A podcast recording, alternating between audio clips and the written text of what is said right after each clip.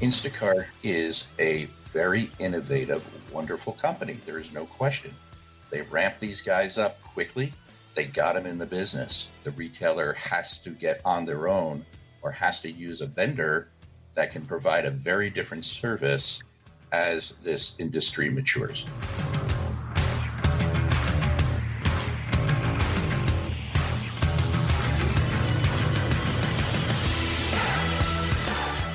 Welcome, ladies and gentlemen, to the Mercatus Podcast Digital Grocer, episode 21. I'm your host, Sylvain Perrier, President and CEO of Mercatus Technologies. And joining me in the studio today is Mercatus' very own Senior Director of Marketing, Mark Fairhurst. Uh, Mark, thank you for joining me. Uh, this is I, this is well. You're welcome. This I'm in the unusual position of uh, assuming your seat on this side of the recording table. Oh, that's great. Do you feel do you feel more empowered? Um, it, it's a little more comfortable sitting on this side. but thank you. I, I but I, I, I, wouldn't assume um, any more power than I than I currently have as marketing. Well, that's already a lot, to be honest. Yes. Yes.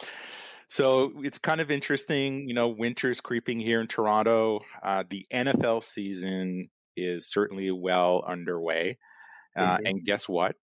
Uh, for those of you that watch hockey, uh, it's on. It's and on, yeah. It's on, and I think we, I think we all know uh, they're calling for for snow for Halloween. I'm not sure if that's true. Uh, it is, yeah. The uh, the leaves are falling, the rain and the temperatures are plummeting. It's uh, it's it's it's here. So goodbye summer. Goodbye summer. Now in our last podcast, we chatted with the team from Replenium mm-hmm. and we talked about the value of data, what retailers could be doing with a myriad of streams of data that they're, you know, that they're collecting and how they could turn it into actionable insights and so on. And you know, kind of the one thing that really struck me is you know, some retailers are just not doing anything with that data or or turning it, you know, I mean, they may be using it to turn it turning it into information for themselves. But I think there's this kind of opportunity for them to kind of push this back out to the market. Absolutely, yeah, yeah. And and, and that in that episode, you know, it's just been out. I think a little less than two weeks, and it's it's already generated an overwhelming number of uh, of listens based yeah. on our history. It's it's amazing. Well, and that's interesting because I haven't looked at the most recent stats um, of our listens, but I will tell you, I have received a numerous amount of emails and phone calls because of that episode. And some have come from ecosystem partners, from startups, and they're essentially asking very similar questions. They're asking about what data should they be collecting? What do retailers truly need? With the con in the context of data and and reporting. And what kind of and get this what kind of information are cpg companies looking for? Yeah yeah yeah absolutely. Yeah I, that i don't doubt.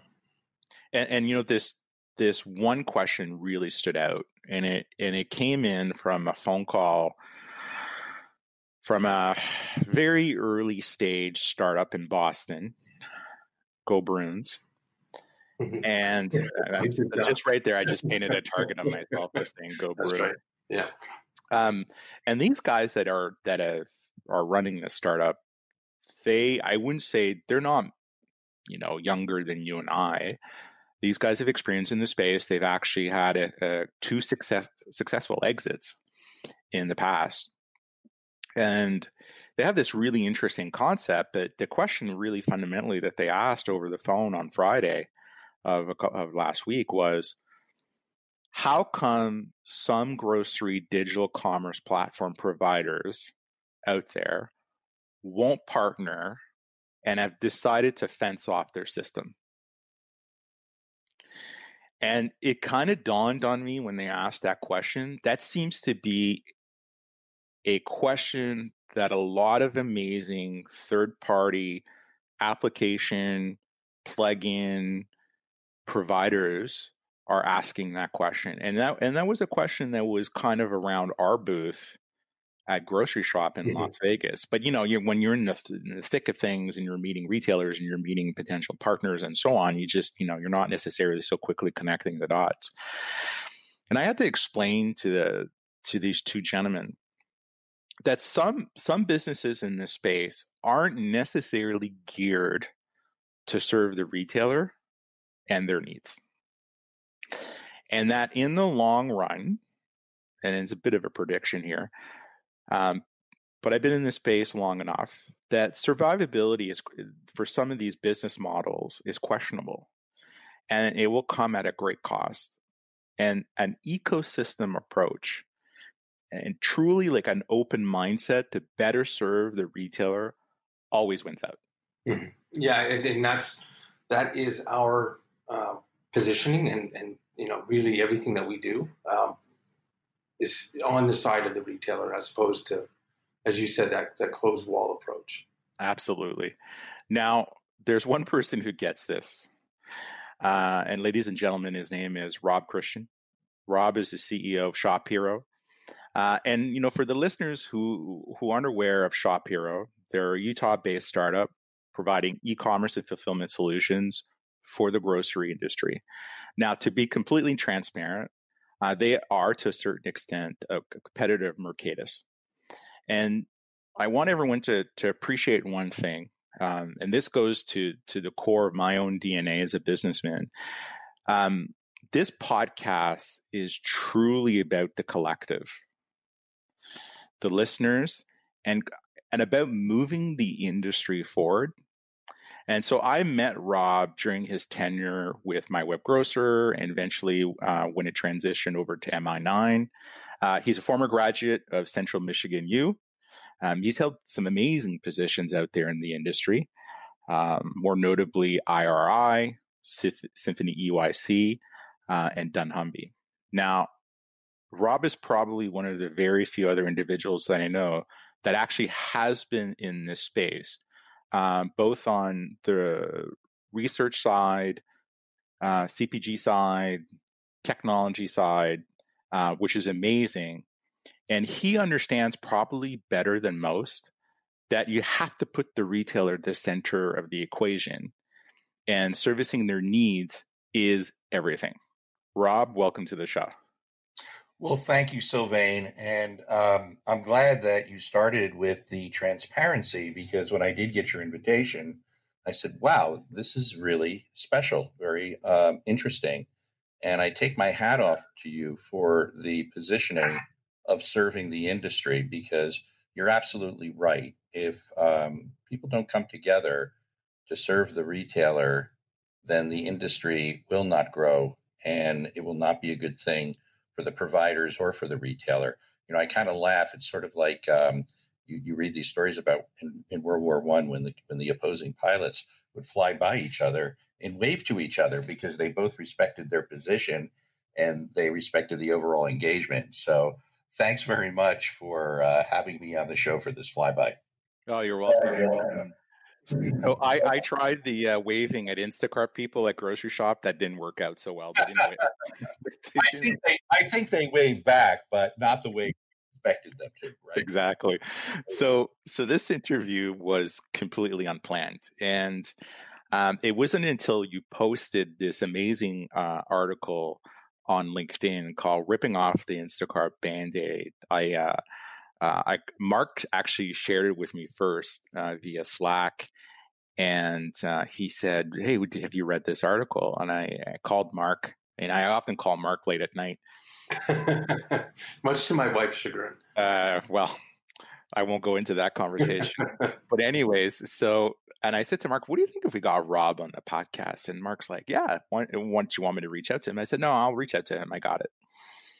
So early on in your article, you you talk about Walmart's rapid ascent, you know, to the top of the um, I, I want to call it the grocery e-commerce space, but I think it's it's an ascent to something much bit, bigger. I think becoming a dominant player, and you know how they're trading blows with Amazon, and you know you allude a little bit in, when you read in between the lines of their purchase of Whole Foods and how it scared many retailers and really the smaller players, and even to, I would also say to a certain extent, from my own experience, the the super regional retailers. It, eh, what's been the cause and effect from your perspective on that fear? Well, it all begins with uh, just the overall e-commerce phenomena. Um, you know, look at the way our families have changed their purchasing habits. So it begins with the um, you know ground uh, swelling of just e-commerce overall. But hats off to Walmart, right? So let's name them: Sears, Woolworth, Blockbuster, um, I, will never forget being in a blockbuster store and saying to my son this business can't survive. This is not a good model. And the cash, the cashier saying, "Oh no, no, we we definitely will survive because we know you enjoy the social experience." No, I don't. Right. So it's there's a long list of, of retailers that just did not listen. And Walmart not only listened, but they listened very, very carefully I think that the um, uh, Amazon buying Whole Foods woke everybody up. Uh, Walmart just happens to have the money, the ability to track great talent um, to build these things and develop these things on their own. Uh, I've dealt with Walmart for many, many years, and it was always the joke: go into Walmart with a great idea, and you know they'll, they'll certainly be able to to take that idea and run with it and make it their own. Uh, and hats off to them. Uh, but what's happening now is that there is this war that, uh, as I pointed out in my article, every quarter there is a new bet that's put on the table. The the ante is getting higher and higher, and um, there's a whole bunch of other retailers out there that are going to end up as collateral damage in that war. Walmart is not aiming at mid market. Uh, Amazon's not really aiming at mid market but mid market and small retailers will fall out as collateral damage if they don't react to the challenge. And are, are you finding to, to kind of stave off this threat that a group of retailers simply went to Instacart for the sake of surviving, or was it you know just purely a reaction in the moment? Well, it's a very good question. Um, when the purchase happened, I don't think there uh, was a CEO in the country or a grocery retailer that did not pick up the phone and call his uh, head of dairy, who's been loyal to him, head of meat, head of center store, and said, Hey, you're now head of e commerce, right? We got to get in this. So take it over. And that individual, of course, did not have the background, nor did they have the training to tr- fully understand what it meant to grow an e-commerce business. And the big gap that existed is that CPG wasn't there. So in my career, I've been, as you said, I've been on the CPG side, I've been in the data side, uh, now in the e-commerce side. CPG has always stepped in with category management, with shopper insight. They've always stepped in with the money, the people. We'll take over this for you, retailer. Just give me the shelf, give me the display. Um, but that's not the case anymore because there's nothing really to give CPG. As a matter of fact, CPG views e-commerce as a way of getting around the retailer. So without that support, where would they turn to? And Instacart was the very easy decision. Instacart is a very innovative, wonderful company. There is no question. They ramp these guys up quickly. They got them in the business. The retailer has to get on their own or has to use a vendor that can provide a very different service as this industry matures. But do you find in your experience now at Shop Hero that e-commerce, whether whether they're with a third party vendor or whether they are with an Instacart, is getting the attention it truly deserves at the boardroom table? Um, it varies greatly.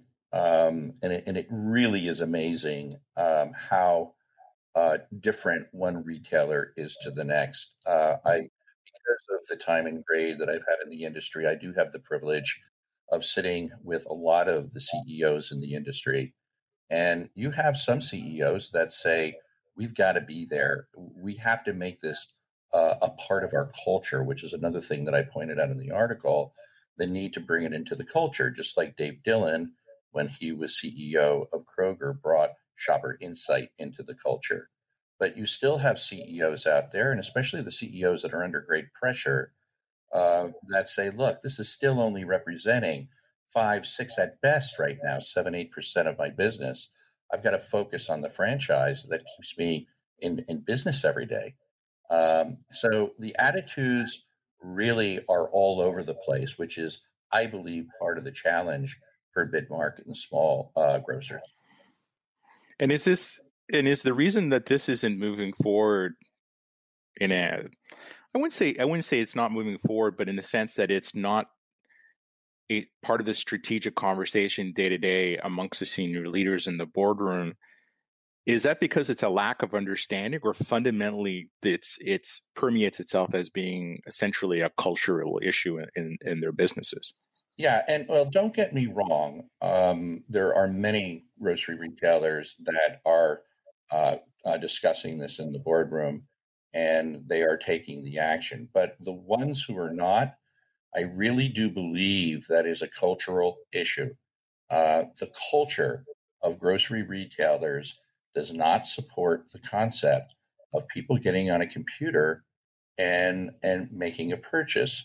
Um, there's another article that I have up on LinkedIn if anyone is interested that talks about how the world of proximity has gone away. Uh, in my years of data, I can tell you that like very high in the purchase decision was how far away is that store from me? Well, in e-commerce, now that distance is measured in inches between finger and, king, and keyboard. Um, and, and I don't think that grocery retailers are quite getting that if they don't jump in strong, these 50 uh, billion trips that are going to be leaving brick and mortar are going to be up for grabs. And if they don't grab these trips, these trips go away. So I do believe it is a cultural issue because this is not the way grocery retailers are used to operating. They're used to flesh to flesh contact with their shopper, right? So it is definitely goes against the culture. So, so this is, brings on kind of an interesting question, right? I think when you look in the world of CPG, and and Rob, you're you're considerably more of an expert in this space uh, than I am. But when I kind of look at the world of CPG and the big challenge that they're having right now is uh, the lack of of what some of their dollars can do in influence online and they don't seem to be part of that conversation. So trade and co-op dollars research budgets um, aren't, aren't necessarily part of the e-commerce equation. And so so any reason or any idea why you think the retailers have not brought the cpgs into the table to be part of that conversation well again it's it's process and it's culture right so in the article i did point out that part of what has to happen here is that these top to tops have to in, in, in, uh, involve different people than they have in the past. So, um, you know, sitting down with a, a, CPG company and having their EVP of sales in the room, um, the, the, conversation is going to be around market development fund. Uh, market development fund is not the trough that the retailer should be tapping into for uh, support with e-commerce you've got a marketing department that is part of these CPGs. And now that marketing guy has got to be brought to the table uh, to talk about how they develop their e commerce business. Um, there's still a little bit of a stack 'em high, watch 'em buy uh, mentality. How can I get the best deal? How can I drive my price down to the lowest point? Um, how will you buy displays? Will you buy shelf space? Will you buy ads? Because this money quite frankly, is at very much the center of what keeps a lot of grocery retailers going. So those conversations have to keep going. They depend upon that money, but there needs to be a, a, a, um, a parallel conversation, and that is not part of the culture today. So you're now running Shop Hero, and you've written this amazing article. So share with our listeners how do you, how do you pull this band aid? Yeah. So um, the first thing is to recognize that the band aid needs to come off, right? Very easy to wake up every day um, and say, you know what, these guys are doing a great job for me. As a matter of fact, I just recently had a conversation with a CXO level uh, individual at mid market, and that was one of the statements. You know, Instacart they just they do a nice job. You know, they come in, they pick the order, they get it done, they deliver it. People like them, and I don't have to think about it, right? But the reality is is that you're losing your brand, right? So of course, Instacart for larger clients does have a white label solution but you know take your wallet out. It's extremely expensive to engage with them on a white label basis. So um, the first thing that has to happen is just the reality. I can no longer lose my brand. Uh, i have to create a seamless shopping solution. So when my customer comes onto my site he sees my brand he or she sees my brand they can shop seamlessly on that same site and when they hit to purchase they're not seeing another branding. So that it begins with that. The second piece of this, in terms of what needs to be done, is to ensure that this topic does have uh, a space at the boardroom um, and that different metrics are being looked at. This is really important. One of the things that blows me away, and again, I come from a data background also, um, is how uh, the the retailer is not looking at the e-commerce data. Now, of course, if you're an Instacart customer, you're not even seeing the data, which is another problem. But being able to get into that data and looking at different metrics, you know, who is converting? Is it my best shopper who is shopping e-commerce? What is my growth? What categories are they buying? All of these things have to be analyzed, just like they were analyzed for category management and shopper insight. Um, the difference is again, there's not CPG resources, CPG money there to help them. That's great. And so, if you had to give that one nugget of advice to a retailer that's listening to to this podcast, what's that one thing you would tell them today with respect to your article to be mindful of? Yeah, I, am assuming you're talking about retailers that are today Instacart retailers. Um, Absolutely. Yes. I would take a look at when my Instacart contract was ending, and about a year before that contract end, um, or if it's if there's within a year, um, I would I would definitely issue an RFP. I would definitely see different vendors in the industry. Um, you know, you and I sit in a different class of vendor. We're very different in, in many ways. And that retailer has to make a decision not only on the capabilities of the retailer, but also how well that retailer works with them and how well they can blend within their culture. Uh, but that would be the the first piece of advice I, I would give Instacart retailers. Excellent. Now, Rob, it's been a pleasure speaking with you today. How can our listeners get a hold of you? Great. Um, I am reachable at rob.christian at shophero.com. Can I give a phone number out on the podcast? Is that sure? Uh, sure. 908 343 9665. Like Sylvain, I'm one of these 24 7 guys. So uh, reach out to me and I promise I'll get back. That's amazing. Rob's probably the only guy that breathes and eats and does all those great things with retail. So thank you so much for being on the show. Thank you, Sylvain. It was a real honor and a real pleasure. Thank you. Ladies and gentlemen, thank you for listening. And don't forget to download our next episode where I'm sure uh, Mark and I will be tackling uh, something that's happening uh, and emerging on the retail landscape. And Mark, um, are we recording our next show in studio in New York? Uh, that's actually, uh, I think we have one more episode planned here. Okay. And then another episode in New York. Yes. Awesome. So, how can people get a hold of us, Mark? Usual way, just uh, go to our website, www.mercatus.com, shoot us an email, follow us on our social channels. Thank you, everyone.